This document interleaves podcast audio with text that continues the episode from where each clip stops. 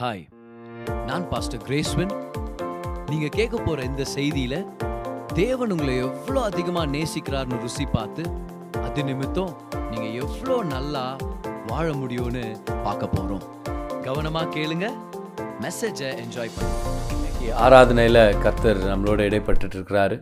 இன்னைக்கு பிரசங்கத்தில் கூட சில விஷயங்கள் நம்ம கற்றுக்கலாம் முதல்ல இது ஒரு டிஃப்ரெண்ட்டான ஒரு செட்டப்பில் நம்ம இன்றைக்கி மீட் பண்ணிகிட்ருக்குறோம் இருக்கிறோம். இந்த சண்டே என் கூட சில நண்பர்கள் இருக்கிறாங்க.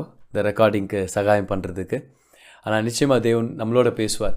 இந்த வைரஸுடைய இந்த பிரச்சனையின் மத்தியில் சில டைம் நம்ம சர்ப்ரைஸ் ஆகிடலாம் ஏன்னா நம்ம யாருமே ப்ரிப்பேராக இருக்க முடியாதுல இந்த மாதிரி விஷயங்களுக்கெல்லாம். இது ஒரு பேண்டமிக் உலகம் முழுவதுமாக ஜனங்க ஒரு பீதியில் இருக்கிறாங்க.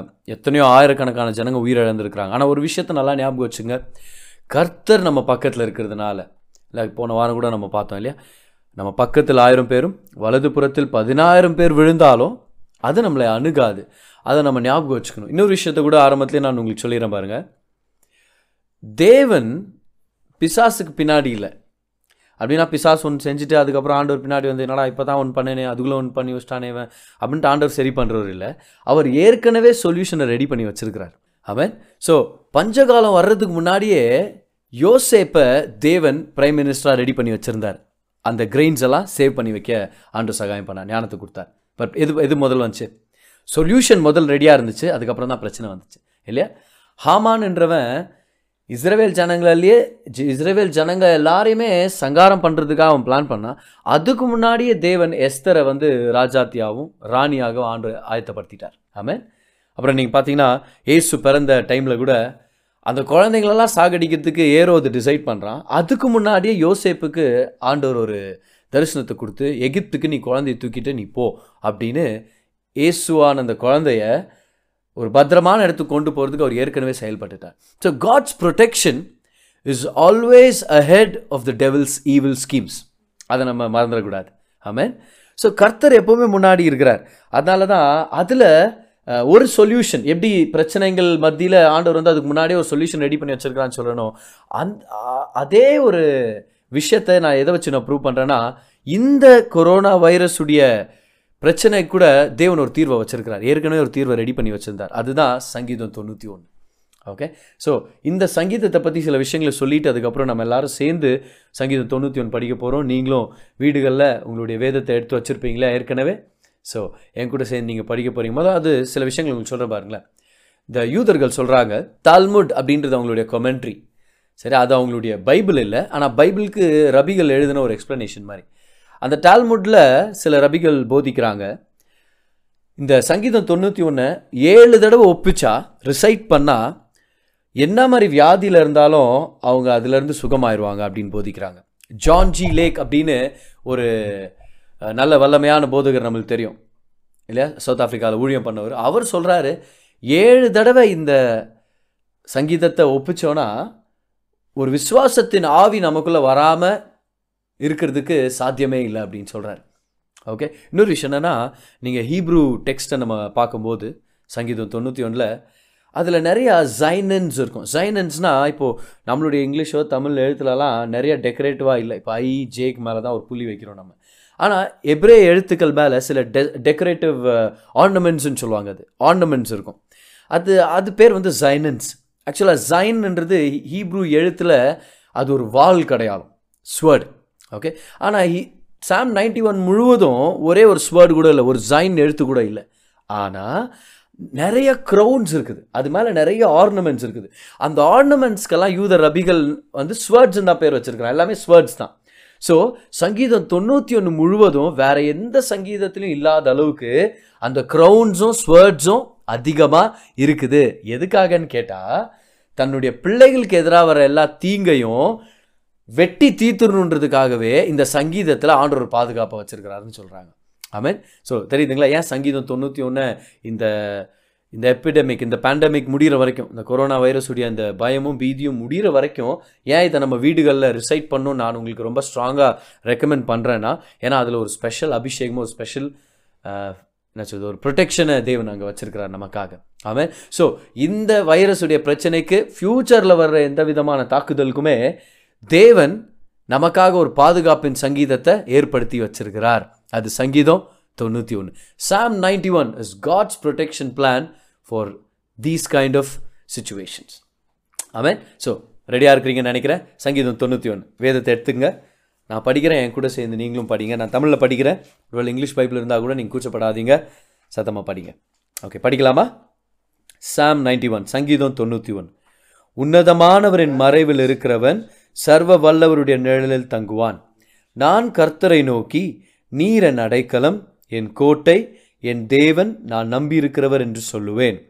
அவர் உன்னை வேடனுடைய கண்ணிக்கும் பாழாக்கும் கொள்ளை நோய்க்கும் தப்புவிப்பார். அவர் தமது சிறகுகளாலே உன்னை மூடுவார். அவர் செட்டைகளின் கீழே அடைக்கலம் புகுவாய். அவருடைய சத்தியம் உனக்கு பரிசயம் கேடகமும் ஆகும். இரவில் உண்டாகும் பயங்கரத்துக்கும் பகலில் பறக்கும் அம்புக்கும் இருளில் நடமாடும் கொள்ளை நோய்க்கும் மத்தியானத்தில் பாழாக்கும் சங்காரத்துக்கும் பயப்படாதிருப்பாய். உன் பக்கத்தில் ஆயிரம் பேரும் உன் வலது புறத்தில் பதினாயிரம் பேரும் விழுந்தாலும் அது உன்னை அணுகாது. உன் கண்களால் மாத்திரம் நீ அதை பார்த்து துன்மார்க்கருக்கு வரும் பலனை காண்பாய். எனக்கு அடைக்கலமாயிருக்கிற உன்னதமான கர்த்தரை உனக்கு தாவரமாக கொண்டாய். ஆகையால் பொல்லாப்பு உனக்கு நேரிடாது வாதை உன் கூடாரத்தை அணுகாது. உன் வழிகளிலெல்லாம் உன்னை காக்கும்படி உனக்காக தம்முடைய தூதர்களுக்கு கட்டளையிடுவார். உன் பாதம் கல்லில் இடராதபடிக்கு அவர்கள் உன்னை தங்கள் கைகளில் ஏந்தி கொண்டு போவார்கள். சிங்கத்தின் மேலும் விரியன் பாம்பின் மேலும் நீ நடந்து பாலசிங்கத்தையும் வலு சர்பத்தையும் மிதித்து போடுவாய். அவன் என்னிடத்தில் வாஞ்சியாயிருக்கிறபடியால் அவனை விடுவிப்பேன். என் நாமத்தை அவன் அறிந்திருக்கிறபடியால் அவனை உயர்ந்த அடைக்கலத்தில் வைப்பேன். அவன் என்னை நோக்கி கூப்பிடுவான். நான் அவனுக்கு மறு உத்தரவு அருளி செய்வேன். ஆபத்தில் நானே அவனோடு இருந்து அவனை தப்புவித்து அவனை கனப்படுத்துவேன். நீடித்த நாட்களால் அவனை திருப்தியாக்கி என் ரட்சிப்பை அவனுக்கு காண்பிப்பேன். ஹலோ நான் அருமையான சங்கீதம் பாருங்கள் இது. ஸோ தேவன் இந்த ஆபத்தின் சூழ்நிலைகள் மத்தியில் இந்த கொரோனா வைரஸ் மாதிரி பீதிகள் மத்தியில் நமக்கு ஒரு ப்ரொடெக்ஷன் சங்கீதத்தை வச்சுருக்கிறார். சங்கீதம் தொண்ணூற்றி ஒன்று ஸோ இதை நம்ம தினம் தினம் படிக்கும்போது இதில் இருக்கிற அந்த விசுவாசத்தின் ஆவி நமக்கு ஒட்டிக்கும். ஓகே ஸோ போன வாரம் வந்து ஒரு ஏழு எட்டு வசனங்கள் வரைக்கும் நம்ம பார்த்தோம். இல்லையா? இதில் இதில் ஒரு ஒரு வசனத்தையும் எவ்வளோ முடியுமோ அவ்வளோ விவரித்து நம்ம அதில் எக்ஸ்ப்ளனேஷன் நம்ம பார்த்தோம். இந்த வாரம் ஒம்போதாம் வசனத்தை துவக்கி நம்ம பதினாறாம் வசனத்து வரைக்கும் நம்ம டிஸ்கஸ் பண்ணி முடிச்சிடலாம். சரியா? ஓகே ஸோ ஒன்பதாம் வசனத்துக்கு வரலாமா? இதான் இன்னைக்குடைய பிரசங்கத்துடைய ப்ராப்பர் இதுதான். சங்கீதம் தொண்ணூற்றி ஒன்று அதோடைய ஒன்பதாம் வசனம் பாருங்கள் எனக்கு அடைக்கலமாக இருக்கிற உன்னதமான கர்த்தரை உனக்கு தாபரமாக கொண்டாய். சங்கீதக்காரன் சொல்கிறாரு நான் எந்த தேவனை ஏற்றுக்கிட்டோனோ ரட்சகரா பார்க்குறனோ அவரை நீயும் ரட்சகரா பார்க்குறதுனால பத்தாவது வசனத்தை பாருங்களேன் ஆகையால் பொல்லாப்பு உனக்கு நேரிடாது வாதை உன் கூடாரத்தை அணுகாது. முதலாவது பொல்லாப்பு உனக்கு நேரிடாது. இங்கிலீஷில் அருமையாக இருக்கும். No evil shall fall you no evil shall fall you கவனிங்க எந்த தீமையும் உங்களை அணுகாது பொல்லாப்பு நேரிடாது. தேவன் சொல்லிட்டார். எந்த தீமையும் நான் ஆக்சிடெண்ட்டோ அது கிருமிகளோ இல்லை வேற ஏதாவது ஒரு தீமையோ இல்லை ஒரு தீவிரவாத ஒரு அட்டாக்கோ எதுவாக இருந்தாலும் ஆண்டவர் நம்மளை பார்த்து பேசிகிட்டு இருக்கிறார். எந்த தீமை எந்த பொல்லாப்பும் நம்மளை அணுகாது. அவன் கொஞ்சம் பேர் இல்லை. ஆனால் இந்த மாதிரி ஆச்சே. நம்ம நிறைய விஷயங்களை வந்து உலகத்தை பார்த்து நம்ம எக்ஸ்பிளைன் பண்ண ட்ரை பண்ணுவோம். ஆனால் கர்த்தருடைய வார்த்தையில் எது சொல்கிறார் இதை நம்புறதும் நம்பாததும் நம்மளுடைய சாய்ஸ் எந்த தீமையும் நம்மளை அணுகாது. ஆமென். இதை நீங்கள் நம்பணும். ஒரு வாலிப பையன் அவருடைய ஹை ஸ்கூல் லீவ் மத்தியில் வேலைக்கு ஜாயின் ஆகலாம். அது கொஞ்சம் சில ஏன்னா பணம் சம்பாதிச்சா கூட நல்லது தானே? அந்த கேப்பில் அப்படின்ட்டு ஒரு வேலைக்கு ஜாயின் ஆகிருக்கிறார் அது ஒரு ஃபேக்ட்ரி அந்த ஃபேக்ட்ரியில் அவர் அவர் போய் வேலை செய்கிறார் ஆனால் இந்த தம்பி வந்து ஒரு நல்ல விசுவாசி. ஸோ அதனால் நிறையா இந்த கன்ஃபெஷன் புக் அப்படின்னு சொல்லி ஒரு சின்னதாக ஒரு புத்தகத்தை மெயின்டைன் பண்ணியிருந்திருக்கிறார் அவர். அவர் என்ன பண்ணுவாரா? அதில் சில வசனங்களெல்லாம் எழுதி வச்சு அதை ரிசைட் பண்ணிகிட்டே இருப்பாராம் பார் அப்பப்போ. அதில் ஒரு ஃபேவரட் வசனம் இது. சங்கீதம் தொண்ணூற்றி ஒன்று பத்து. என்னென்னு? பொல்லா புனக்கு நேரிடாது.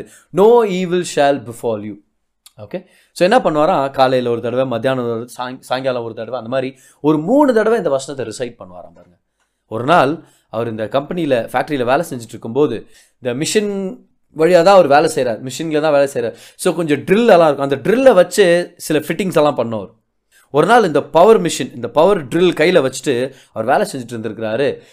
கொஞ்சம் அந்த ட்ரில் ஸ்லிப் ஆகி அது நேராக அவர் மேலேயே அடிக்க வந்து அவருடைய வயிறில் குத்துச்சான் பாருங்க. அவருடைய வயிற்றில் வந்து அடித்து ஆனால் அவருடைய வயிற்றுக்குள்ளே போகாமல் ஒரே ஒரு சின்ன காய கூட ஏற்படாமல் அந்த மிஷின் ட்ரில் பவர் மிஷின் வந்து அவருடைய வயிற்றை இடித்து வயிற்றுல பவுன்ஸ் ஆகி போயிருச்சான் அப்போ கேட்குறேன் இது சாத்தியமே இல்லையே. எப்படி இது பாசிபிள் இது ஒரு ஆக்சிடென்ட் இது ஒரு பெரிய அளவுக்கு ஒரு விபத்தாக ஏற்பட்டிருந்திருக்கலாம். ஆனால் சங்கீதம் தொண்ணூற்றி ஒன்று பத்தில் கர்த்தர் சொன்ன வார்த்தை அந்த வாலிப பையன் அதை நம்பினார். நான் எந்த தீமையும் எனக்கு நேரிடாது. இந்த காலகட்டத்தில் உங்களை பார்த்து உங்கள் குடும்பத்தை பார்த்து நான் சொல்கிறேன் கவனிங்க. எந்த தீமையும் உங்களுக்கு நேரிடாது. பொல்லாப்பு நேரிடாது. அமேன் ஹalleluya எந்த தீமையும் நேரிடாது. இன்றைக்கி அந்த வாலிப பையன் உலகத்திலே தலை சிறந்த போதகர்களை ஒருத்தர் ஒரு பெரிய சபையை வழி நடத்திட்டு இருக்கிறார் கர்த்தர் நல்லவர். ஆமேன். எந்த பொல்லாப்பும் நேரிடாது. அடுத்த வரி பாருங்கள் அடுத்த சென்டென்ஸ் பாருங்கள் வாதை உன் கூடாரத்தை அணுகாது. ஆமேன். வாதை உன் கூடாரத்தை அணுகாது. இப்போது முதலாவது இந்த சங்கீதத்துடைய முதல் வசனத்தை என்ன பார்த்தோம். உன்னதமானவருடைய மறைவில் இருக்கிறவன் சர்வ வல்லவருடைய நிழலில் தங்குவான். வேறு எங்கே தங்குறோம் நம்ம? அவருடைய சமூகத்தில் நம்ம தங்குறதுனால. இப்படி சொல்லாமா கிறிஸ்து ஏசுன்ற மறைவான இடத்துல நம்ம இருக்கிறதுனால நம்ம ஃபிசிக்கலாக இருக்கிற டுவெல்லிங் ரொம்ப சேஃபாக இருக்கும். நம்ம ஸ்பிரிச்சுவல் பொசிஷன் சேஃபாக இருக்கிறதுனால நம்ம ஃபிசிக்கல் பொசிஷன் சேஃபாக இருக்கும். ஏன்னா நம்ம ஸ்பிரிச்சுவல் பொசிஷன் தான் நம்ம ஃபிசிக்கல் பொசிஷனை டிட்டம் டிட்டர்மின் பண்ணுது. ஆவிக்குரிய வகையில் தேவனோட நம்ம எங்கே இருக்கிறோமோ அதை வச்சு தான் இயற்கையான உலகத்தில் இயற்கையான உலகத்தில் நம்ம எவ்வளோ நல்லா இருக்கோன்றத நம்ம பார்க்க முடியும் நம்ம டிட்டர்மின் பண்ண முடியும். அப்போது ஸ்பிரிச்சுவலாக கரெக்டாக இருந்தோம்னா ஸ்பிரிச்சுவலாக கரெக்ட் பொசிஷனில் இருந்தோம்னா ஃபிசிக்கலாக நம்ம எங்கே இருந்தாலும் பிரச்சனையில் பிரச்சனை இல்லை நம்ம சேஃபாக தான் இருக்க போகிறோம் ஏன்? ஏன்னா நம்மளுடைய primary position in Christ Jesus லூயா பாரு நல்லா கவனிங்க. உங்களுடைய மெயின் அட்ரஸ் ஈஜிபுராவோ ஏன்னா அங்கே தான் நான் ரெக்கார்ட் பண்ணுகிறேன். ஓகே ஈஜிபுராவோ இல்லை கம்னல்லியோ இல்லை அந்த மாதிரி ஏதோ ஒரு இடம் இல்லை. நீங்கள் உலகத்தில் எங்கே இருந்தாலும் நீங்கள் கவனிச்சிருக்கலாம். உங்களுடைய main address in Christ Jesus அவன் அப்போது பெங்களூரில் பெரிய பிரச்சனை வருது. கவலைப்பட தேவையில்ல. ஏன்னா நம்ம பெங்களூரில் இருக்கிறதுக்கு முன்னாடி நம்ம in Christ Jesus we are in Christ கிறிஸ்துக்குள்ளே நம்ம இருக்கிறோம். அப்போ ஸ்பிரிச்சுவல் பொசிஷன் நம்மளுடைய ஃபிசிக்கல் பொசிஷனில் நம்ம எவ்வளோ பாதுகாப்பாக இருக்கிறோன்றதை டிசைட் பண்ணுது. பர் இந்த வசனத்தை போட்டிருக்கு இல்லையா? நான் உன்னதமானுடைய மறைவில் இருக்கிறேன். இல்லையா? அவருடைய அடைக்கலத்தில் நான் தங்குறேன். அதனால என் கூடாரத்துக்கு எதிராக எந்த வித தீங்கும் நேரிடாது. வாதை உன் கூடாரத்தை அணுகாது. ஆமேன். இப்போ சங்கீதம் தொண்ணூறு அதோடைய முதல் வசனத்தை நான் படிக்கிறேன் பாருங்க. Psalm ninety verse number one ஆண்டவரே தேவரீர் தலைமுறை தலைமுறையாக எங்களுக்கு அடைக்கலமானவர். இங்கிலீஷில் நீங்கள் பார்த்தீங்கன்னா you have been our dwelling place for generations amen. கவனிங்க நீங்கள் எங்கே இருக்கிறீங்க? முதலாவது கிறிஸ்துக்குள்ளே இருக்கிறோம். ஆமேன். இதை நல்லா எக்ஸசைஸ் பண்ணிக்கங்க. உங்கள் உள்ளத்தில் சொல்லிக் கொடுங்க. நான் முதலாவது கிறிஸ்துவுக்குள்ளே இருக்கிறேன். ஆமேன். ஓகே ஸோ இப்போது அந்த வருஷத்தை நம்ம பார்த்தோம் இல்லையா? வாதை உன் கூடாரத்தை அணுகாது. எந்த பிரச்சனை வந்தாலும் கவலைப்படாதீங்க. உங்கள் குடும்பத்தை தேவன் பாதுகாக்க வல்லவராக இருக்கிறார். ஆமே இல்லையா? மந்திரவாதி ஒருத்தன் அந்த மாதிரி தான். ஏதோ ஒரு பொண்ணை தாக்குறதுக்காக பிசாஸ் ஆவிங்களை ஏவி விட்டுக்கிறான் பாருங்கள் அதை ஏவி விடும்போது அந்த அதை பார்த்தா அந்த பொண்ணு விசுவாசி. அந்த பிசாசுடைய ஆவிங்க வந்து வீட்டுக்குள்ளே நுழைய பார்த்து அப்புறம் அதால் நுழைய முடியல. ஆண்டுடைய வல்லமையாலையும் அக்கினியாலையும் அப்புறம் ஐயோ இது கிறிஸ்தவங்க வீடு அப்படின்னு சொல்லிட்டு ரிட்டர்ன் போய் மந்திரவாதியை போட்டு அச்சுக்கு போட்டு. யார் வீட்டுக்கு அனுப்புறேன்னு ஒழுங்காக விசாரிச்சு அனுப்பக்கூடாதா ராஸ்கேல் அப்படின்ட்டு. ஏன்? ஏன்னா ஆண்டர் சொல்கிறார்ல வாதை உன் கூடாரத்தை அணுகாத. அது என்ன மாதிரி பிரச்சனையாக இருந்தாலும் அது உங்கள் குடும்பத்தை அணுகாத மாதிரி கர்த்தரால் பார்த்துக்க முடியும். ஆமேன். ஹலோ லூயா ஒரு ஒரு குடும்பம் ஒரு நாள் அவங்க அவங்க வாழ்கிற இடம் பார்த்திங்கன்னா ஒரு பனி நிறைஞ்ச ஒரு இடம். ஆக்சுவலாக அந்த ஊருக்கு பக்கத்தில் தான் ஒரு யுத்தம் நடந்து யுத்தத்தில் ஜெயிச்சுட்டு ரிட்டர்ன் வந்துட்டு இருக்கிறவங்க ரொம்ப வெறித்தனத்தில் வருவாங்க. வழியில் யார் கேட்டாலும் அவங்களை சங்காரம் பண்ணுறது ரெடியாக இருப்பாங்க. அந்த மாதிரி ஒரு ஒரு ஆர்மி ஒரு பெட்டாலியனே ரிட்டர்ன் ஆகுதான் அந்த அந்த வழியில் தான் அந்த குடும்பமே இருக்குது. இந்த வீடு இருக்குது. அந்த குடும்ப தலைவன் அந்த அப்பா அன்றைக்கி நைட் தூங்கும்போது சொன்னார் அப்பா ஆண்டவரே நீங்கள் எங்கள் குடும்பத்தை பாதுகாத்துங்க. உங்களுடைய சிறகு கீழே நாங்கள் இருக்கிறோம் அப்படின்னு சொல்லி ஜெபம் பண்ணிவிட்டு அவரோட அவருடைய குடும்பமும் தூங்கிட்டாங்க. என்ன நடக்க போகுதுன்னு தெரியல. எவ்வளோ குடும்பத்தை அவங்க நாசப்படுத்த போகிறாங்க அப்படின்னு தெரியல. ஏன்னா ஒரு வெற்றியின் வெறித்தனத்தோட ஒரு குரூப்பே ரிட்டர்ன் வந்துட்டுருக்குது சரியா? நெக்ஸ்ட் நாள் காலையில் எந்திரிச்சு பார்க்குறாங்களாம் வீடே இருட்டாக இருக்குதான் பகல் ஆனால் இருட்டாக இருக்குது. என்னன்னு பார்த்தா அவங்க கதவுக்கு முன்னாடி பனி கொட்டி கிடக்குதான் பாருங்க. ஏன்னா அன்றைக்கி நைட்டெல்லாம் பனி பேஞ்சிருக்குது. ஆனாலும் என்ன இருக்குதுன்னா இந்த ஜெயிச்ச இந்த ஆர்மி வேன்களும் அந்த ஜீப்புங்களும் அந்த பெரிய பெரிய வெஹிக்கிள்ஸ் அந்த வாகனங்கள் அதுங்க வேகமாக போகும்போது ரோட்டில் இருந்த எல்லா பனியையும் இந்த வீட்டுக்கு எதிராக ஒரு செவுரு மாதிரி அதே நி- நிப்பா நிப்பாட்டிடுச்சாம்பார் அப்படின்னா எந்த எதிரி நாசப்பட்டவரானோ அவனுடைய சக்கரத்திலேருந்தே ஆண்டவர் வந்து ஒரு பாதுகாப்பை ஏற்படுத்தி கொடுத்தார். வாதை உன் கூடாரத்தை அணுகாது. ஒரு கையை உயர்த்துங்க நீங்கள் இருக்கிற இடத்துல. சொல்லுங்கள் வாதை என் கூடாரத்தை அணுகாது. என் வீட்டை சுற்றிலும் கர்த்தர் ஒரு பாதுகாப்பை வச்சிருக்கிறார். ஆமென். லூயா வாதை உன் கூடாரத்தை அணுகாது. அடுத்த வசனம் நம்ம போகலாமா அடுத்த வசனம் சங்கீதம் தொண்ணூற்றி ஒன்று அதுடைய பதினொன்று பன்னிரெண்டு. இந்த ரெண்டு வசனத்தை நான் படிக்க போகிறேன் கவுனிங்க. உன் வழிகளிலெல்லாம் உன்னை காக்கும்படி உனக்காக தம்முடைய தூதர்களுக்கு கட்டளையிடுவார். பன்னிரெண்டாம் வசனம் உன் பாதம் கல்லில் இடராதபடிக்கு அவர்கள் உன்னை தங்கள் கைகளில் ஏந்து ஏந்தி கொண்டு போவார்கள். இப்போ இது தேவ தூதர்களை பற்றி தேவன் பேசுகிறார் முதல் சென்டென்ஸ் படிக்கிறேன் பாருங்க. உன் வழிகளிலெல்லாம் உன்னை காக்கும்படி ஞாபகம் வச்சுங்க வழிகளிலெல்லாம். சரியா? உனக்காக தம்முடைய தூதர்களுக்கு கட்டளையிடுவார். இப்போ கூடவே இன்னொரு வருஷத்தை நான் படிச்சிடறேன். ஏன்னா தூதர்கள் நமக்கு ஊழியம் செய்கிறதுக்காக தேவன் ஏற்படுத்தி வச்சிருக்கிறார். சங்கீதம் தொண்ணூற்றி ஒன்று படித்தோம்ல இப்போ நம்ம எபிரேயர் முதலாம் அதிகாரம் அதோடைய பதினான்காம் வசனம். கவனிங்க. ரட்சிப்பை சுதந்திரிக்க போகிறவர்களின் நிமித்தமாக இப்போ நம்மளை பற்றி தான் பேசுகிறார் ரட்சிப்பை சுதந்திரிக்க போகிறவர்கள் நம்ம தான். ரட்சிக்கப்பட்டுட்டோம் முழு ரட்சிப்புக்கு சுதந்திரவாளிகள் நம்ம தான். சரியா? சரீரம் ஆத்மா ஆவி எல்லாவற்றுக்குமாக. கவனிங்க.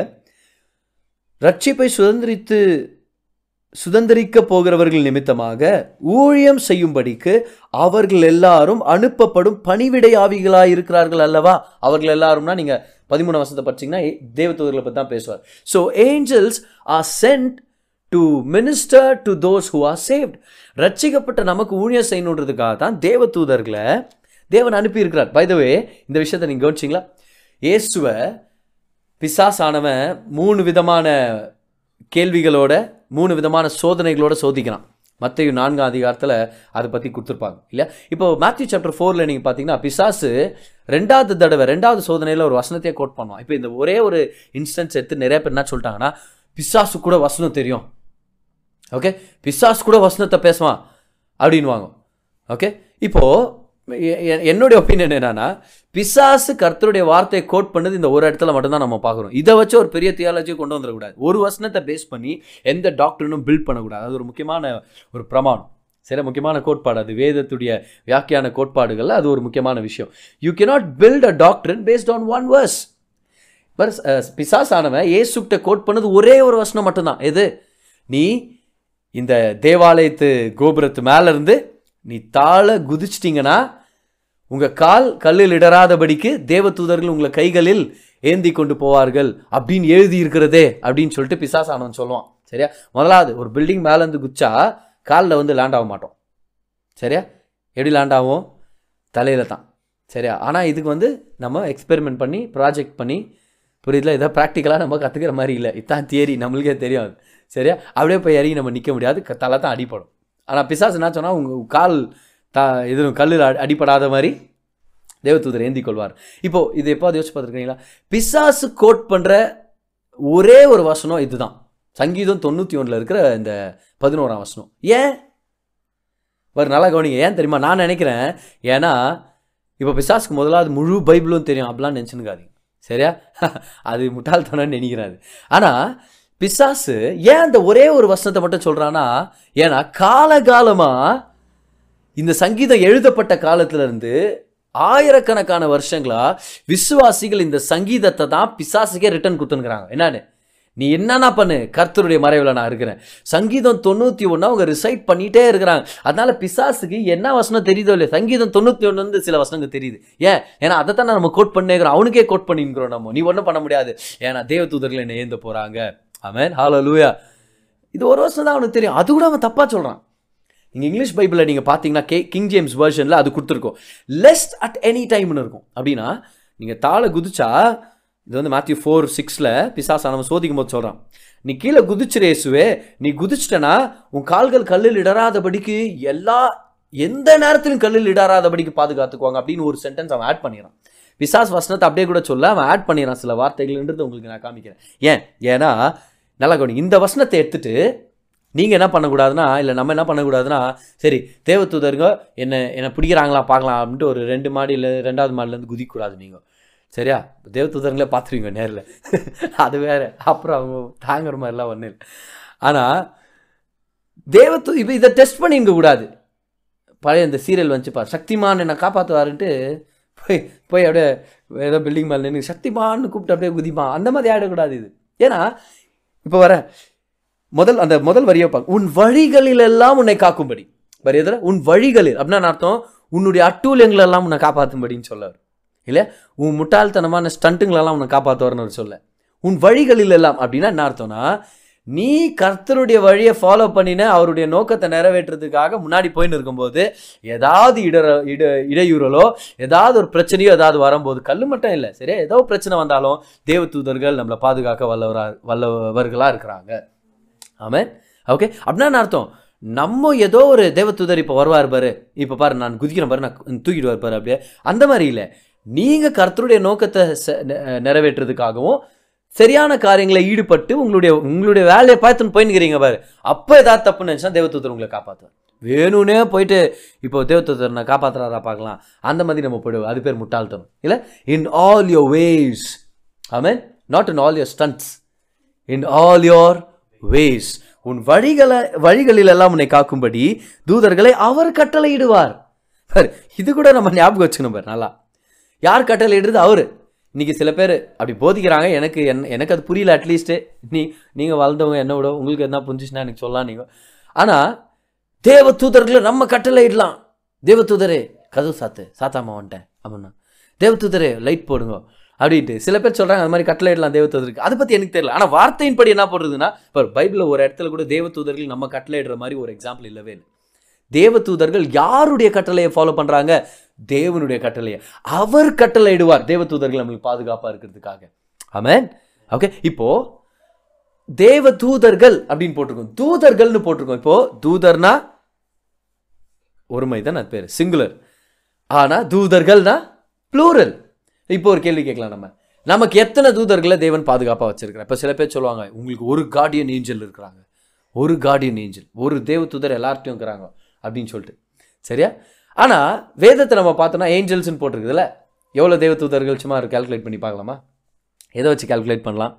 ஏன்னா ஜீசஸ் கெச்சமனை தோட்டத்தில் அவர் அரெஸ்ட் பண்ண வரும்போது பேதரு என்ன பண்ணுறாரு ஒரு கத்தி எடுத்துன்னு வந்துடுறார். இல்லையா?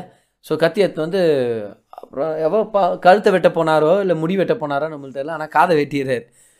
அப்போ தான் ஏசு சொல்கிறாரு கத்திய நீ நீ விட்டுரு. கத்தியில் எடுக்கிறவன் கத்தியில் தான் சாவான் ஆனால் நான் ஜெபம் பண்ணனா என் பிதா எனக்கு எவ்வளோ லீஜன்ஸ் தெரியுமா? டுவெல் லீஜன்ஸ் பன்னெண்டு லேகியோன் தேவதூதர்கள் எனக்கு அனுப்ப மாட்டார். இப்போ ஒரு லீஜன் என்ற இதெல்லாம் வந்து இந்த ரோமன் ஆர்மியுடைய கணக்கு. மாதிரி. இப்போ ஒரு லீஜன்ன்றது ஒரு பேண்டு அந்த ஒரு லீஜனில் எவ்வளோ பேர் இருக்கு? குறைஞ்சது ஆறாயிரம் பேர் இருக்க அதிகபட்சமாக ஆறாயிரம் பேர் இருக்க சான்ஸ் இருக்குதான். ஸோ டுவெல் லீஜன்ஸ்னால் எவ்வளோ டுவெல் சிக்ஸா சரி என் கூட இருக்கிறவங்க யோசிக்கிறாங்க கொஞ்சம். உங்களுக்கு தெரிஞ்சிருக்கான் செவன்டி டூ ஓகே டுவெல் லீஜன்ஸ்னா எழுபத்தி ரெண்டாயிரம் தேவ தூதர்கள் ஒரு ஏசு கிறிஸ்துவை காப்பாத்துறதுக்கு வர ரெடியாக இருக்கிறாங்க. கிறிஸ்துக்குள்ளே இருக்கிற உங்களுக்கும் எனக்கும் எழுபத்தி ரெண்டாயிரம் தேவ தூதர்கள் இருக்கிறாங்க நம்மளை காப்பாத்துறதுக்கு. லூயா ஆமென் எவ்வளோ அருமையான விஷயம் பாருங்க. பாரு நீங்கள் நீங்கள் ஐயோ உங்களால் நம்ப முடியுதோ இல்லையோ? நீங்கள் அதை பார்க்குறீங்களோ இல்லை பார்க்க முடியுறதோ இல்லை அதெல்லாம் மாற்றே இல்லை. கர்த்தருடைய வார்த்தையில் சொல்லிட்டார் தேவ தூதர்கள் உங்களுக்கு பாதுகாப்பாக இருக்கிறாங்க. தேவ தூதர்கள் இருக்கிறாங்க. சரி உண்மையாக தேவ இருக்கிறேன் இருக்கிறாங்க பாரு நான். ஒரு தடவை நானும் பிரசாத் பிரதர் நாங்கள் ரெண்டு பேரும் ஒரு இடத்துல நினைக்கிறேன் மீட்டிங் ஏதோ ஒரு கூட்டம். அதை முடிச்சுட்டு ஒரு நைட் ஒரு பதினோரு பதினொன்றரை மணி அப்படி நாங்கள் ட்ராவல் பண்ணிட்டு வந்துட்டுருக்குறோம். பெங்களூரில். இது பைக்கில் தான் வந்துட்டுருக்குறோம் நம்ம. அப்போ விட்டு அப்பாச்சி இருந்துச்சு. அப்பாச்சி. ஓகே அப்புறம் அந்த வண்டியில் வேகமாக வரோம் ஒரு நல்ல ஒரு ஃபிஃப்டி ஃபிஃப்டி ஃபைவ் ஸ்பீடில் நாங்கள் போயிட்டுருக்குறோம். அது வந்து ஒரு சின்ன ரொம்ப அகலமான ரோடெல்லாம் இல்லை. அது ஒரு சிக்ஸ்டி ஃபீட் இருக்கும் அதிகபட்சமாக அந்த ரோடு. சரியா? சிக்ஸ்டி ஃபீட் விட்டு இருக்கும். ஸோ அதில் நாங்கள் வேகமாக போயிட்டுருக்குறோம். எங்களுக்கு எதிரில் இப்போ நாங்கள் லெஃப்ட்டில் போயிட்டுருக்குறோம். எங்களுக்கு எதிரில் கார்ஸ் ரொம்ப வேகமாக அப்படி வந்துட்டு இருக்குது நாங்களும் அப்படி சைடில் அப்படி போயிட்டுருக்குறோம் பாரு வேகமாக சடார்னு முன்னாடியிலேருந்து வர்ற ஒரு காருக்கு பின்னாடி இன்னொரு கார் அந்த காரை ஓவர்டேக் பண்ணின்னு வந்துருக்குது. அப்போ அந்த கார் எங்கே வருது? எங்களுக்கு நேராக வந்துருச்சு. இப்போ காருங்களாம் இப்படி போயினுக்குதா? தடான்னு ஒரு கார் மட்டும் இப்படி வந்துருக்குது ஃபாஸ்ட்டாக குவிக்காக ரொம்ப பக்கத்துலேயே ஆக்சுவலாக சடார்னு அப்படியே உள்ளே வந்துச்சு பாருங்க கார். என்ன பண்ணுறதுன்னு தெரில நான் பின்னாடி தான் உட்காந்துக்கிறேன் சரியா? அதனால் நான் கண்ணை முட்டேன். நான் கண்ணை முட்டேன். கண்ணை முட்டு ஒரு ஒரு ஸ்பிளிட் செகண்டில் என்ன பண்ணுறதுன்னு தெரில நான் கண்ணை மூடிட்டேன். கண்ணை மூடிட்டு கொஞ்ச நேரத்துக்கு அப்புறம் கண்ணை திறந்தேன். ஹலோ லூயா திறந்துக்கிறேன். அவர் அதனால தான் முன்னாடி உயிரோடு இருக்கிறேன் கண்ணை திறந்து பார்த்தா we have cross we have come across நம்ம போயிட்டோம். அந்த கார் நம்மளை எதுவுமே நம்மளை பாதிக்கலாம் நம்ம போயிட்டோம். சரியா? கொஞ்ச நேரத்துக்கு அப்புறம் நான் பிரசாத் பதில் கேட்குறேன் பிரசாத் பாத்தியா பிரசாத் என்ன நடந்துச்சுன்ட்டு? அதுக்கு அவர் சொல்கிறார் நானும் கண்ணை மூட்டேன் அப்படின்றார். இப்போ அதுக்கப்புறம் அவர் கூட நான் போர்த்துறேன் அது ஒரு வேற விஷயம். இல்லை இல்லை சும்மா சொல்கிறேன் பிரசாத் பதில் என்னுடைய நண்பர் அவர் கூட தான் நான் போகிறேன் நிறைய டைம் ஆனால் அவர் நண்பராக இருக்கிறதுனால தான் அவரை யூஸ் பண்ண முடியுது. இல்லை இந்த இலஸ்ட்ரேஷன்ஸ்லலாம் ஆனால் நான் நம்புகிறேன் கர்த்தருடைய தூதர்கள் அன்றைக்கி எங்களுக்கு சகாயம் பண்ணாங்க அப்படின்னு. எங்களுக்கு முன்னாடி ஒரு கார் வந்துட்டு இருக்குது ரொம்ப வேகமாக வந்துட்டு இருக்குது. எங்களுக்கு லெஃப்ட்லையும் போக முடியல ரைட்லையும் போக முடியல. ஆனால் நல்லா கவனிங்க. நம்மளால் நம்மளை காப்பாற்ற முடியாத நேரத்தில் நம்ம வழிகளில் நம்மளை காக்கும்படி தேவதூதர்கள் இருக்கிறாங்க. ஆமேன். ஹாலலுவே என்ன தூக்கத்துக்கு ஒரு தேவதூதர் போதாங்க பிரசாத் தூதர் இருந்தாருன்னா தேவதூதர்கள் வேணும். ஆமேன். எழுபத்தி ரெண்டாயிரம் தேவதூதர்கள் இருக்கிறாங்க. ஆமேன். ஹாலலுவே ஆனால் தேவதூதர்கள் இருக்கிறாங்க. ஆமேன். கத்தர் நல்லவர். ஆமேன். தேவதூதர்கள் இருக்கிறாங்க. இப்போ இந்த தேவதூதர்களை பற்றி இன்னும் சில விஷயங்களை உங்களுக்கு நான் சொல்லிக் கொடுக்குறேன் பாருங்க. அதுக்கு முன்னாடி இந்த வசனத்தை நான் திரும்பி நான் உங்களுக்கு படிச்சிடுறேன். உன் வழிகளில் எல்லாம் உன்னை காக்கும்படி உனக்காக தம்முடைய தூதர்களுக்கு அவர் கட்டளையிடுவார். இல்லை அவர் கட்டளையிடுவார். ஸோ இப்போது இதுக்கு சம்மந்தப்பட்ட மாதிரி இன்னொரு வசனத்தை நம்ம படிக்கலாம். இது வந்து சங்கீதம் நூற்றி மூணு அதோடைய இருபதாம் வசனம் பாருங்கள் ஏன்னா நம்ம என்ன கற்றுக்கணுன்னா இப்போ தேவதூதர்கள் இருக்கிறாங்க. ஆனால் அவங்கள எப்படி நம்ம ஆக்டிவேட் பண்ணுறது அப்படின்னா அவங்க நம்ம வாழ்க்கையில் செயல்படணுன்னா நம்ம ஏதாவது செய்யணுமா? தேவன் கட்டளையிடுறார். நம்ம ஏதாவது செய்யணுமா? அப்படின்னு வந்தீங்கன்னா இருபதாம் வருஷம் பாருங்களேன். கர்த்தருடைய வார்த்தையை கேட்டு அவருடைய வசனத்தின்படி செய்கிற பலத்த சௌரியவான்களாகிய அவருடைய தூதர்களே அவரை ஸ்தோத்திரியுங்கள். நல்லா கவனிங்க. பாரு இந்த வசனத்தை பாருங்க. கர்த்தருடைய வார்த்தையை கேட்டு அவருடைய வசனத்தின்படி செய்கிற பலத்த சௌரியவான்களாகிய அப்போ தி எக்ஸல் இன் ஸ்ட்ரென்த்னு இருக்கும் இங்கிலீஷில். இப்போ தேவதூதர்கள்லாம் அப்படியே அப்படியே மு- அழகாக அப்படியே ஒரு பிளாண்ட் ஹேரில் ரெக்கை வச்சு அப்படியே பறந்து சும்மா அப்படியே சந்தோஷமாக இருப்பாங்க. அந்த மாதிரி. அவங்க பலவான்கள். அவங்க ரொம்ப சக்தி வாய்ந்தவர்கள்ன்றதை நம்ம மறந்துடக்கூடாது. ஏஞ்சல்ஸ்னு ஒன்று நிறைய டைம் பொண்ணுங்களுக்கு பேர் வைக்குவோம். ஏஞ்சல் அப்படின்னு பேர் வச்சுருவோம் நம்ம. அவங்க அழகாக இருக்கிறதுனால அழகாக இருக்கணுன்றதுக்காக யாருக்கு தெரியும்? ஆனால் ஏஞ்சல்ஸ்னு பார்த்தீங்கனாலே அவங்க ரொம்ப பலவான்கள்ன்றது நம்ம மறந்துருக்கோம். அவங்களாம் போர் வீரர்கள் அநேகர். சரியா? ஸோ இந்த இடத்துல பாருங்க என்ன போடுதுன்ட்டு they heed to the voice of the word of காட்னு இருக்கும். இங்கிலீஷில்.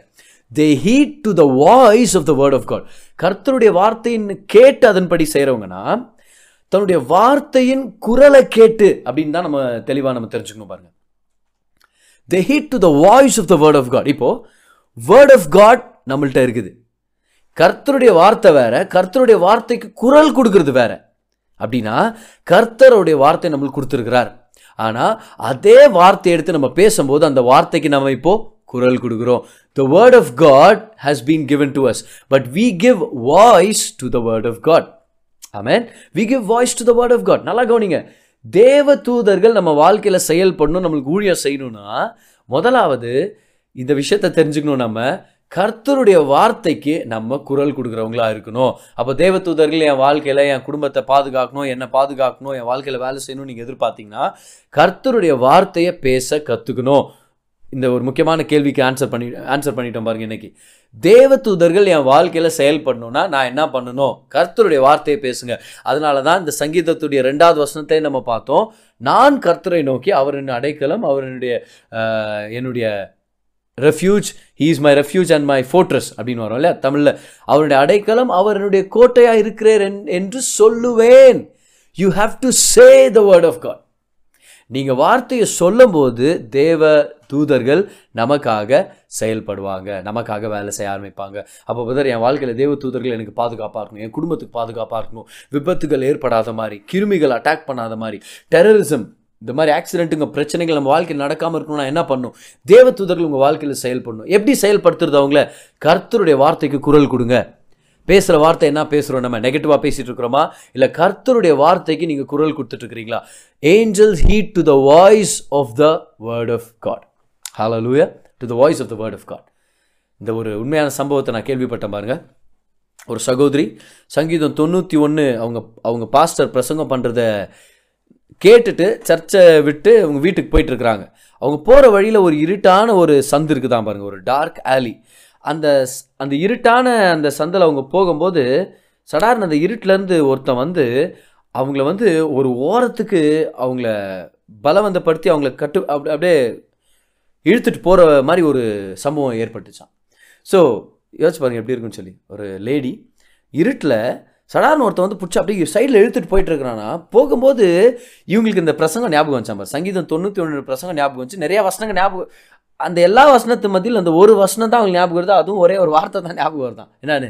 அவர் தம்முடைய சிறகுகளால் உங்களை மூடி செட்டைகளின் கீழே அடைக்கலம் புகும் இல்லையா? ஸோ சிறகுகளாய் மூடின்ற ஃபுல் வசனம் கூட வரலையா? வசனத்துடைய ஒரே ஒரு வார்த்தை தான் ஞாபகம் வச்சு என்னன்னு? சிறகுகள் இங்கிலீஷில் ஃபெதர்ஸ் இவன் இழுத்துட்டு போகும்போது இந்த அம்மா சத்தமாக சொன்னாங்களா மாதிரி ஃபெதர்ஸ் ஃபெதர்ஸ் ஃபெதர்ஸ் ஏன்னா முழு வசனம் வரல. அந்த இடத்துல போயிட்டு அஹ், பரலமண்டலத்தில் இருக்கிற எங்கள் பிதாவே அப்படின்னு முழுசாக நம்ம ஜெபம் பண்ண முடியாது. என்ன வார்த்தோ அதான் சொல்ல முடியும். ஆனால் நல்ல வேலை வசனத்தை கற்றுக்கிட்டாங்க பாரு அவங்க. ஃபெதர்ஸ் ஃபெதர்ஸ்ன்னு கத்துன உடனே இம்மீடியட்டாக எவன் அந்த அந்த விஷயத்த பண்ணுகிறானோ இழுத்துட்டு போயிட்டுக்கிறானோ சடார்னு அவன் முகத்தில் ஒரு பயம் தெரிஞ்சிச்சான் பாருங்க. அந்த பயந்துட்டு அவன் தலை தறிக்க ஓடி போயிட்டானான் அந்த இடத்துல இல்லையா அவன்? என்ன நடந்திருக்குன்னு நினைக்கிறீங்க? கர்த்தருடைய வார்த்தைக்கு வாய்ஸ் கொடுக்குறது யார்? நம்ம. கர்த்தருடைய வார்த்தை சங்கீதம் தொண்ணூற்றி ஒன்றில் இருக்குது. அந்த வார்த்தையை எடுத்து நம்ம பேசும்போது அதுக்கு வாய்ஸ் கொடுக்குறோம். அந்த வாய்ஸை கேட்டு செயல்படுறவங்க யாரு? தேவதூதர்கள் ஆமாம் ஸோ அன்னைக்கு அந்த லேடிக்கு என்ன நடந்துச்சுன்னா அவங்க கர்த்தருடைய வார்த்தையை பேசும்போது கர்த்தருடைய வார்த்தைக்கு வாய்ஸ் கொடுக்குறாங்க. நான் நம்புகிறேன் இவங்க ஃபெதர்ஸ் ஃபெதர்ஸ்ன்னு கத்தும்போது அந்த பக்கம் கர்த் அவங்களோட இருந்த தேவதூதர்கள் அவங்களுக்காக வேலை செஞ்சாங்க நான் நம்புகிறேன் ஆமாம் எழுபத்தி ரெண்டாயிரம் தேவதூதரில் ஒரே ஒரு பலவானான தேவதூதர் கூட போதும்னு நினைக்கிறேன். அவனை விரட்டி அடிக்கிறதுக்கு. சரியா? நான் நினைக்கிறேன். இவங்க ஃபெதர்ஸ் ஃபெதர்ஸ்ன்னு கத்தும்போது இவங்க பின்னாடி அந்த லேடிக்கு பின்னாடி ஒரு தேவத்தூதர் இருந்தாருன்னு நினைக்கிறேன். சரியா? ஒரு அர்னால்டு மாதிரி ஒரு தேவத்தூதர் சரியா? ஃபெதர்ஸ்ன்னு கத்தும்போது தேவத்தூதர் அப்படியே ஆம்ஸ் எல்லாம் காட்டினா அவனை பார்த்து ஆ? அப்படின்னு பாரு ஓடிட்டுப்பான் நான் சொல்கிறேன் கவனிங்க. கர்த்தருடைய வார்த்தைக்கு வாய்ஸ் கொடுங்க. தேவதூதர்கள் அதை கேட்டு செயல்படும். இப்போ தேவதூதர்களை பார்த்து நம்ம கட்டளையிட முடியாது. ஓகே எந்த ஏஞ்சல்ஸும் நீங்கள் ஆர்டர் பண்ண முடியாது. என் ஒய்ஃப் கூட ஒரு ஏஞ்சல் பாருங்க.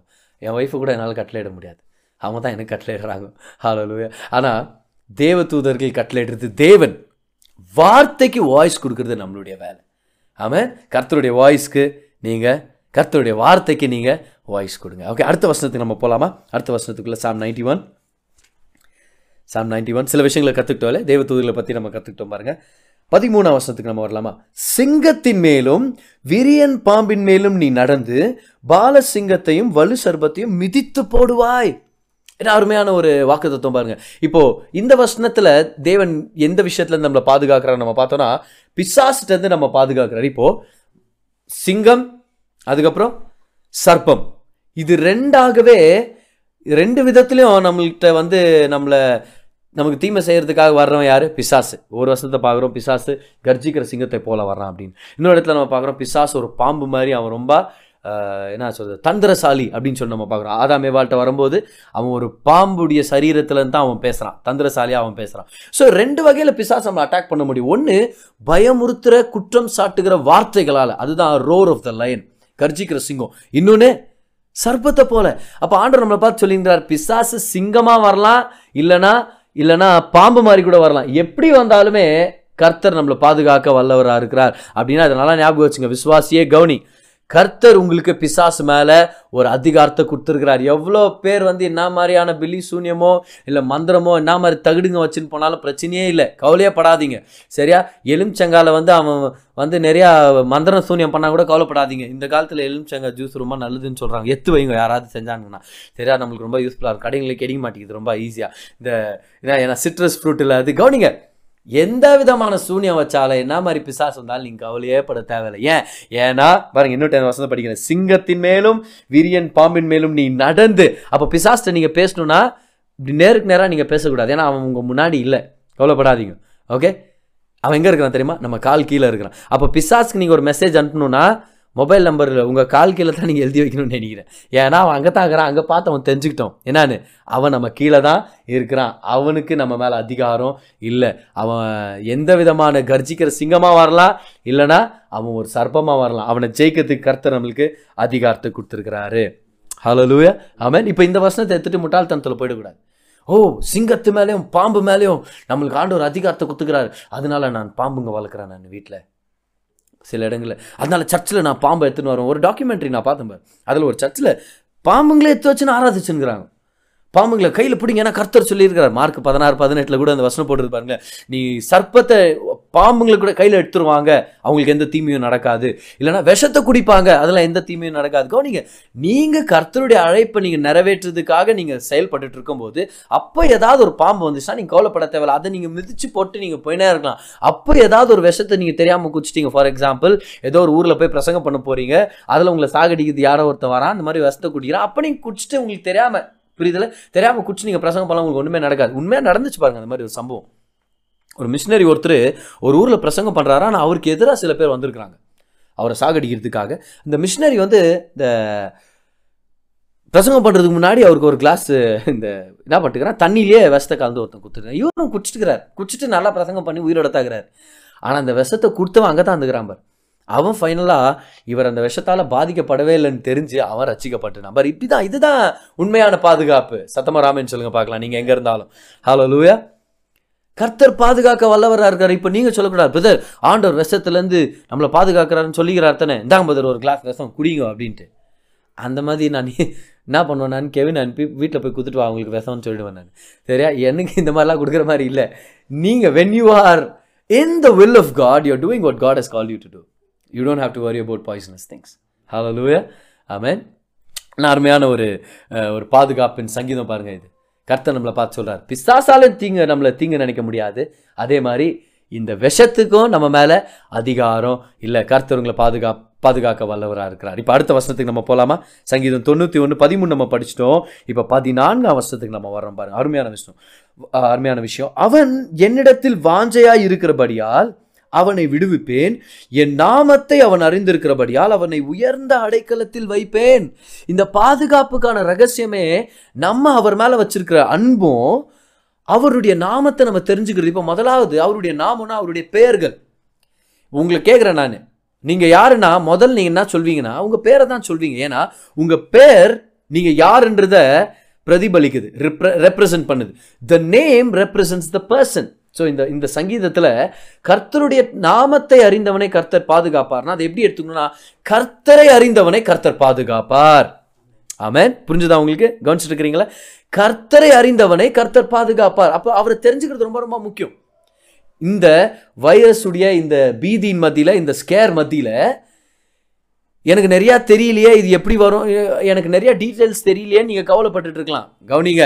You may not know much about all the viruses and all the details about this pestilence இந்த கொள்ளை நோயை பற்றி அதிகமாக தெரிஞ்சுக்காமல் இருக்கலாம். ஆனால் உங்கள் தேவனை நீங்கள் தெரிஞ்சுக்கிட்டீங்கன்னா நீங்கள் பாதுகாப்பாக இருப்பீங்க. ஆமே இப்போ இந்த சங்கீதத்தில் மட்டும் நான்கு தேவனுடைய நாமங்களை சங்கீதக்காரன் பேசுகிறத நம்ம பார்க்கலாம். இந்த சங்கீதக்காரன் சொல்கிறார்ல எனக்கு பாதுகாப்பாக இருக்கிறாருன்னு. ஆனால் தேவனை பற்றி தெரிஞ்சுதான் இதெல்லாம் பேசுகிறார் நாலு நாமங்களை சங்கீதக்காரன் தெரிஞ்சிருக்கிறாரு. அதுலேருந்து சில வெளிப்பாடுகளை நம்ம பார்க்கலாம் பாருங்க. ஏன்னா தேவனை பற்றி தெரிஞ்சுக்கிற வெளிப்பாடு தான் இந்த மாதிரி சூழ்நிலைகளில் நமக்கு ஒரு பாதுகாப்பை ஏற்படுத்த போகுது. ஓகே ஸோ சங்கீதம் தொண்ணூற்றி ஒன்றில் அதோடைய முதல் வசனத்தை பாருங்களேன் உன்னதமானவரின் முதல் நாமம் என்னது? உன்னதமானவர். அதோடைய எபிரேய வார்த்தை வந்து எலியான் த மோஸ்ட் ஹைன்னு வரும் இங்கிலீஷில். உன்னதமானவனின் மறைவில் இருக்கிறவன் சர்வ வல்லவர். அது எல்ஷடாய் என்ற வார்த்தை. ஸோ முதல் எலியான் ரெண்டாவது எல்ஷடாய் மூணாவது நான் கர்த்தரை நோக்கி அந்த கர்த்தர் என்ற வார்த்தை வந்து எகோவா யாஹுவே. ஸோ முதல் எலியான் எல்ஷடாய் யாஹுவே. மூணாவதா நீங்கள் பார்த்தீங்கன்னா நான் கர்த்தரை நோக்கி நீர நடைக்கலம் என் கோட்டை என் தேவன். பட் அது எலோஹெம் அவன் நாலு நாமங்கள். இந்த நாலு நாமங்கள்னா தேவனை பத்தி ஒரு நாலு பெரிய விஷயங்கள் இந்த சங்கீதக்காரன் தெரிஞ்சுக்கிட்டார் பாருங்க. அவர் தெரிஞ்சுக்கிட்ட முதல் விஷயம் தெரியுமா? அவர் உன்னதமானவர். கவுனிங்க இன்னைக்கு விசுவாசிகளான நம்ம இந்த முதல் வெளிப்பாடை பெற்றுக்கொள்ளலாம். இந்த வைரஸை விட தேவன் உன்னதமானவர் தேவன் உயர்ந்தவர். அபவிட்டால் இது எல்லாத்துக்கும் மேல தேவன் சிங்காசனத்து மேல இருக்கிறார். ஹாலலூயா எந்த தீமை வர்றதுக்கு முன்னாடி கர்த்தர் மேல இருக்கிறார். எல்லாத்துக்கும் மேல கர்த்தர் இருக்கிறார். அவர் எலியோன் மட்டும் இல்லை அவர் எல்ஷடாய். கவுனிங்க வைரஸ் சர்வ வல்லமை உடையதில்லை. கொரோனா வைரஸ் சர்வ வல்லமை உடையதில்லை. கர்த்தர் சர்வ வல்லவராக இருக்கிறார். தேவன் சர்வ வல்லவராக இருக்கிறார். நீங்கள் ஆராதிக்கிற உங்களுடைய தேவன் சர்வ வல்லவராக இருக்கிறார். அது மட்டும் இல்லை அவர் எகோவா எகோவானா உடன்படிக்கையின் தேவன். கவனிங்க தேவன் உங்களோட ஒரு உடன்படிக்கையில் இருக்கிறார். கிறிஸ்து இயேசு நிமித்தம் நீங்களும் நானும் தேவனோட ஒரு உடன்படிக்கையில் இருக்கிறோம். என்ன உடன்படிக்கையில் இருக்கோம் தெரியுமா? அவருடைய பாதுகாப்பு நமக்கு சொந்தம். ஏசு கிறிஸ்துவின் ரத்தம் நம்மளுக்கு சிந்தப்பட்ட நாள்ல இருந்து. அவருடைய முழுமையான பாதுகாப்பு நமக்கு சொந்தமாக இருக்குது. நாலாவதா அவர் எலோஹிம். எலோஹிம்னா சிருஷ்டி கர்த்தர் சிருஷ்டிக்கப்பட்ட இந்த கிருமிகளை விட சிருஷ்டி கர்த்தர் உன்னதமானவராக இருக்கிறார் வல்லமையுடையவராக இருக்கிறார். ஏன் சிருஷ்டிக்கப்பட்ட விஷயங்களை பற்றி கவலைப்படணும்? சிருஷ்டிகர்த்தரே நம்மோடு இருக்கிறாரு. அமேன் அவர் உன்னதமானவர் அவர் சர்வ வல்லவர் அவர் உடன்படிக்கையின் தேவன் அவர் சிருஷ்டிகர்த்தராக இருக்கிறார். அவரை தெரிஞ்சுக்கிட்டவங்க பாதுகாப்பாக இருக்கிறதுல எந்த சந்தேகமும் இல்லை. கவனிங்க இந்த மோசமான இந்த நாட்களில் பாதுகாப்பு வேணும்னா அவரை எவ்வளோ தெரிஞ்சுக்கிறோமோ அதுதான் ரொம்ப முக்கியமான விஷயம். உங்கள் வாழ்க்கையில் எது தெரிஞ்சுக்கிறீங்களோ இல்லையோ இப்போ நம்ம பிள்ளைகளை கூட ஸ்கூலுக்கு அனுப்பும்போது it's not information that's gonna be a protection to them it's the revelation of of their God நம்ம பிள்ளைகளுக்கு நம்ம சொல்லிக் கொடுக்கணும் தேவன் நல்லவராக இருக்கிறார். தேவன் எப்படிப்பட்டவராக இருக்கிறார். தேவன் என்னவானவர் நம்ம தெரிஞ்சுக்கிட்டோன்னா அதுதான் நம்ம வாழ்க்கையில் உண்மையாகவே ஒரு பெரிய பாதுகாப்பை ஏற்படுத்த போகுது நம்ம வாழ்க்கையில்.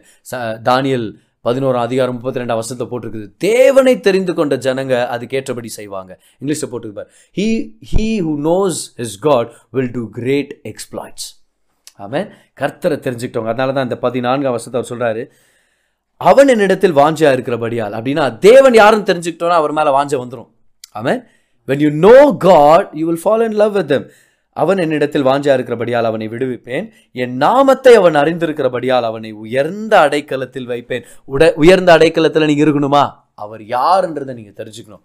ஆமேன். பதினஞ்சாம் வருஷத்துக்கு நம்ம வந்துடலாமா அவன் என்னை நோக்கி கூப்பிடுவான். நான் அவனுக்கு மறு உத்தரவு அருளி செய்வேன். ஆபத்தில் நானே அவனோடு இருந்து அவனை தப்புவித்து அவனை கனப்படுத்துவேன். பாரு இந்த வசனம் ரொம்ப வித்தியாசமான வசனம். இப்போ இதுவரைக்கும் நம்ம பார்த்த வசனங்களை நீங்க பார்த்தீங்கன்னா தேவன் பாதுகாப்பார். ஆனா இந்த வசனத்துல தேவன் விடுவிப்பார். See there's a difference. God's protection is different from god's deliverance. இதுவரைக்கும் நம்ம வசனத்தை என்ன பார்க்குறோம்னா தீமை நடக்காத மாதிரி பாதுகாப்பார். ஆனால் பதினஞ்சாம் வருஷத்தை பார்க்குறோம் தீமை நடந்துட்டாலும் வியாதி வந்துட்டாலும் அந்த வியாதியிலேருந்து நம்மளை விடுவிக்க வல்லவராக இருக்கிறார். சத்தமாக ராமன் சொல்லுங்க பார்க்கலாம். நீ கேட்டு இருக்கிற இடத்துல இருந்தே. அப்படின்னா பிரதர் வியாதி வராது நான் நம்புகிறேன் பிரதர் அப்படின்னு நீ நம்புங்க. நம் நம்ம எல்லாரும் நம்பலாம். ப்ரொடெக்ஷன் இஸ் டிஃப்ரெண்ட் திங் ஆனால் இப்போ பிரச்சனை வந்துருச்சு பிரதர் வியாதி வந்துருச்சு. இல்லை இந்த கிருமி வந்துச்சு. ஒருவேளை இந்த வைரஸால் பாதிக்கப்பட்டவங்க யாராவது இருக்கீங்களா? இல்லை ஜுரத்துலையோ கோல்ட்லையோ உடம்பு வலியிலையோ எதா வேற ஏதாவது ஒரு வியாதியில் நீங்கள் கவனிச்சுட்டு இருக்கலாம். கவனிங்க. பிரதர் வியாதி வராதுன்னு ஆண்டவர் பாதுகாக்குவாருன்றது வேற. ஆனால் வியாதி வந்துருச்சே இப்போ நான் என்ன பண்ணுறது ஆண்டவர் உங்களை வியாதி வராமல் பாதுகாக்கிறவர் மட்டும் இல்லை. வியாதி வந்துட்டா அந்த வியாதியிலிருந்தும் விடுவிக்கிறவராக இருக்கிறார். Hallelujah he just offers offers protection he also offers deliverance. வியாதி மத்தியில் நம்மோடு இருந்து நம்மளை வெளியே கொண்டு வரோம் அப்போ இந்த வைரஸ் ஏற்கனவே பாதிக்கப்பட்டுருச்சுன்னா கவலைப்படாதீங்க. பிரதர் நான் நம்பின பிரதர் ஆண்டவர் பாதுகாக்கலையே பிரதர். அந்த மாதிரி சோர்ந்து போயிடாதீங்க. ஆண்டவர் மேலே அவருடைய சத்தியத்து மேலே கசப்பை நீங்கள் அங்கீகரிச்சிடாதீங்க. கர்த்தர் வியாதியிலிருந்து உங்களை வெளியே கொண்டு வர வல்லவராக இருக்கா இன்னொரு விஷயத்தில் உங்களுக்கு சொல்ல பாருங்க இந்த வியாதியால் மரணம் அடைஞ்சவங்க இருக்கிறாங்க. ஆனால் அந்த வியாதியிலிருந்து வெளியே வந்தவங்க அதை விட பல மடங்கு அதிகமானவங்க. அது உங்களுக்கு தெரியுமா? இந்த இன்ஃபெக்ஷஸ் டிசீஸ் கொரோனானால பாதிக்கப்பட்டு உயிரிழந்தவங்க இருக்கிறாங்க. அது ரொம்ப துக்கமான விஷயம்தான். ஆனால் அதுலேருந்து உயிர் தப்பிச்சவங்களும் அந்த வியாதி வந்தும் அதுலேருந்து ரிக்கவர் ஆனவங்க பல ஆயிரம் பேர் இருக்கிறாங்க. அவங்களே வெளியே வந்தாங்கன்னா கர்த்தர் நம்மோட இருந்தாருன்னா நம்மளும் வெளியே வர முடியும். ஆமாம் இப்போ முதலாவது அதை நம்ம அது நம்மளை பாதிக்கக்கூடாதுன்னு தான் நம்மளுடைய பிரமிஸ் அதான் நம்ம நம்புகிறோம் பாதிச்சிருச்சுனாலும் விசுவாசத்தை நீங்கள் இழக்க தேவையில்லை. God of offer you deliverance. அப்போ ரெண்டு விஷயம். ஒன்று ப்ரொடெக்ஷன் இன்னொன்று டெலிவரன்ஸ் பாதுகாப்பும் இருக்குது. அதுலேருந்து விடுவிக்கவும் அவர் வல்லவராக இருக்கிறார். அவன் பதினஞ்சாம் வருஷத்தையும் நம்ம படிச்சிட்டோம் இல்லையா? அவனை நான் விடுவிக்கிறது மட்டும் இல்லை அவனை தப்பு வைக்கிறது மட்டும் இல்லை அவனை கனப்படுத்துவேன். இந்த பிரச்சனை அநேகரை கனப்படுத்திடுது நான் சொல்கிறேனே இப்போ நம்ம நிறைய சர்ச்சஸ் ஆன்லைனில் தான் நம்ம வர்ஷிப் பண்ணிகிட்டு இருக்கிறோம். ஆன்லைனில் தான் நம்ம கேதர் ஆகிட்டு இருக்கிறோம். நம்ம நம்ம வீடுகளில் ஒரு சபையை ஏற்படுத்திட்டு இருக்கிறோம். வர வர நாட்கள் இதை பற்றி நான் உங்களுக்கு ஷேர் பண்ண போகிறேன் கர்த்தருடைய சித்தம் இருந்துச்சுன்னா. ஆனால் இந்த வியாதி சபைகளுடைய நன்மைக்காக கர்த்தர் திருப்பிட்டு இருக்கிறார். இந்த நிமிஷம் கூட கர்த்தர் அதை நன்மைக்காக திருப்பிட்டே இருக்கிறார். கவனிங்க எதுவுமே நம்ம நம்மளை வந்து ஆண்டவர் நம்மளை உயர்த்தணும்னு திட்டமிட்ட பிறகு எதுவுமே நம்மளை கீழே கொண்டு போயிடும். இந்த வருஷம் நம்மளுடைய தீம் என்னது? The year of supernatural elevation amen தேவன் சூப்பர் நேச்சுரல் எலிவேஷனை இந்த வியாதி மூலமாகவும் கொண்டு வந்துட்டு இருக்கிறாருன்றத இந்த நிமிஷம் கூட நான் நம்புறேன். நீங்க நம்புறீங்களா? இந்த கிருமியை கூட கர்த்தர் நம்மளுடைய உயர்வுக்காக கர்த்தர் திருப்பிட்டு இருக்கிறார் கர்த்தர் வேலை செய்ய வச்சுட்டு இருக்கிறார் அவனை கனப்படுத்துவேன். ஆமேன் கர்த்தர் கனப்படுத்த வல்லவராக இருக்கிறார். கடைசி வசனத்தை நம்ம வந்துட்டோம். பதினாறாம் வசனம். நீடித்த நாட்களால் ஓ அந்த இடத்துல நம்ம கொஞ்ச நேரம் ரெஸ்ட் எடுக்க முடியும். ஏன்? இந்த இன்ஃபெக்ஷஸ் டிசீஸ் இந்த கொள்ளை நோய் நம்மளுடைய ஆயுசு நாட்களை கம்மி பண்ணுறதுக்கு நம்ம விடக்கூடாது ஏன்னா கர்த்தர் நமக்கு தீர்காயுசை வச்சிருக்கிறார். தீர்காயுசு நம்மளுக்கு சொந்தம். நீடித்த நாட்களாய் அவனை திருப்தி ஆக்கி அப்போது திருப்தி ஆகிறது மேலே தான் நம்ம உயிர் போகிறது வந்து சம்மந்தப்பட்டிருக்குது அப்படின்னா கொஞ்சம் பேர் பேசுவாங்க பாரு கிறிஸ்தவங்களா இருப்பாங்க.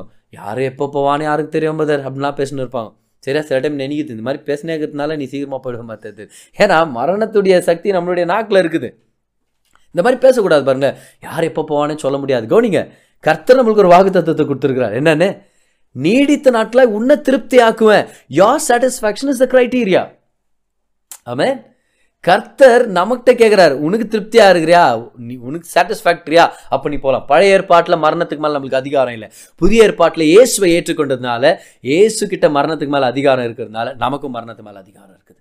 அவன் நீடித்த நாட்களால் அவனை திருப்தியாக்கி என் ரட்சிப்பை அவனுக்கு காண்பிப்பேன். அஞ்சாவதா ஒரு நாமத்தை தேவன் நமக்காக ஒழிச்சு வச்சிருக்கிறார். அந்த நாம எது தெரியுமா? என் ரட்சிப்பைன்னு வர்ற வார்த்தை எபிரேய மொழியில என் யெஷுவா அப்படின்னு வரும்.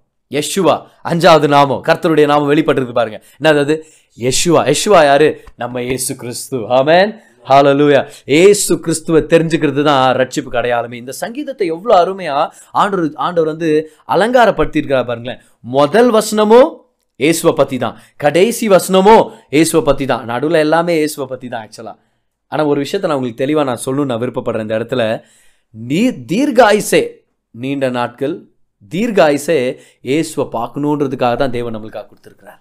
அமேன் டு சி சால்வேஷன் பர் வாழ்க்கையை இயேசுவை பார்க்கறது தான் ஒருவேளை வாழ்க்கையுடைய மீனிங் என்னன்னு தெரியாமல் நீங்கள் இருந்திருக்கலாம். ஏன்னா எவ்வளோ சம்பாரிச்சாலும் அதில் ஒரு நிறைவு நம்மளுக்கு இருக்குது நல்லா சம்பாரிங்க நல்ல வேலையில் இருங்க நல்லா படிக்கலாம் நம்ம பிள்ளைகளை படிக்க வைக்கலாம். ஆனால் அது ஒன்று மட்டும் கேரண்டி பாருங்களேன். ஒரு அழகான பொண்ணை கல்யாணம் பண்ணிக்கிறதுனாலையோ ஒரு நல்லா சம்பாதிக்கணும்னு கட்டிக்கிறதுனாலையோ வாழ்க்கையில் நிறைவு இருக்கும்னு நீங்கள் எதிர்பார்த்தீங்கன்னா என்ன சொல்கிறதுன்னு எனக்கு தெரியல. சரி ஆனால் ஒரு விஷயம் மட்டும் எனக்கு தெரியும். கர்த்தர் அவர் நல்லவர். அவர் உங்கள் ரட்சகர் ஏசு எனக்கு எல்லாமே நம்ம வாழ்க்கையில் என்னைக்கு வர்றோமோ அதுதான் உண்மையான நிறைவுக்கான ரகசியமே. Real satisfaction is in knowing Jesus அதனால தான் அந்த சங்கீதத்துடைய முடிவில் சங்கீதக்காரர் சொல்கிறார் இவ்வளவும் பாதுகாத்து எனக்கு தீர்க்க ஆயுசை கொடுக்குறாரு. ஆனால் தீர்க்க நிறைவு இல்லை பாரு இன்னொரு டைம் சொல்கிறேன் நீங்கள் நூற்றி இருபது வயசு உயிரோடு இருக்கிறதுனால உங்களுக்கு நிறைவு வரும்னு அர்த்தம் இல்லை. சில பேர் தொண்ணூறு வயசில் இருக்கிறாங்க பாரு. ஆனால் எல்லார் மேலேயும் எரிஞ்சு உழுந்துன்னு இருப்பாங்க. நூறு வயசு ஆகிட்டுருக்கோம் ஆனால் எல்லார் மேலேயும் கோவத்துலேயும் ரொம்ப பிரச்சனையில் இருப்பாங்க பாரு. நிறைய பேர் நிறைய பேர் அவங்களுக்காக ஜெபம் பண்ணுப்பாங்க. ஆண்டு இவங்க ஏன் இவ்வளோ நாள் உயிரோட இருக்கிறாங்க? அந்த மாதிரி ஆகிடக்கூடாது தீர்காயுசு ஆசீர்வாதம் அர்த்தம் இல்லை. தீர்காயுஸ்ல இயேசுவை பார்க்கறது ஆசீர்வாதம். Amen see long life is not the real deal it's about seeing Jesus நீடித்த நாட்களாய் அவனை திருப்தியாக்கி என் யெஷுவாவை நான் உனக்கு காமிக்க போறேன். God wants you to see Jesus more amen God wants you to see Jesus more இந்த சங்கீதம் தொண்ணூற்றி ஒன்றில் நீங்கள் பார்த்தீங்கன்னா முதல் வசனம் உன்னதமானவரின் மறைவு. The secret place of the most high யார் அது? ஜீசஸ் எண்டிங்கில் என்ன பார்க்குறோம்? இந்த வசனத்துடைய கடைசியில் இந்த அதிகாரத்து கடைசியில் நீடித்த நாட்களை அவனை திருப்தியாக்கி என்னுடைய யெஷுவாவை காமிப்பேன். அப்போ முதல் வசனமும் யாரு?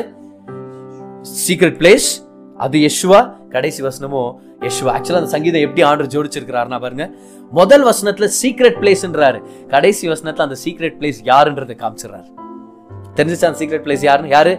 ஜீசஸ் பழைய ஏற்பாட்டுல சொல்லலாம். உன்னதமானவருடைய மறைவு உன்னதமானவருடைய மறைவு அப்படின்னு. ஆனா இப்ப நம்ம தெரிஞ்சுக்கிறோம் அந்த உன்னதமானவருடைய மறைவு யாரு? சம்பவத்தை சொல்லி இன்னைக்கு நம்ம பிரசங்கத்தை நம்ம முடிவு கொண்டு வரலாம். இதுக்கப்புறம் நான் ஜெபம் பண்ண போகிறேன் இந்த ஸ்டோரி சில நாட்களுக்கு முன்னாடி நான் கேள்விப்பட்டேன் பாருங்க. யூஎஸில் எல்லோ ஸ்டோன் நேஷ்னல் பார்க் அப்படின்னு ஒரு நேஷ்னல் பார்க்கில் ஒரு நாள் ஒரு பெரிய தீ விபத்து ஏற்பட்டுருச்சு. இந்த தீ வந்து அநேகரை பாதிச்சு அந்த மிருகங்களை சொல்லிட்டு இருக்கிறேன் நான். பறவைகள் மிருகங்கள் நிறைய நாசப்பட்டு போச்சு பாருங்க. நிறைய இறந்துருச்சு.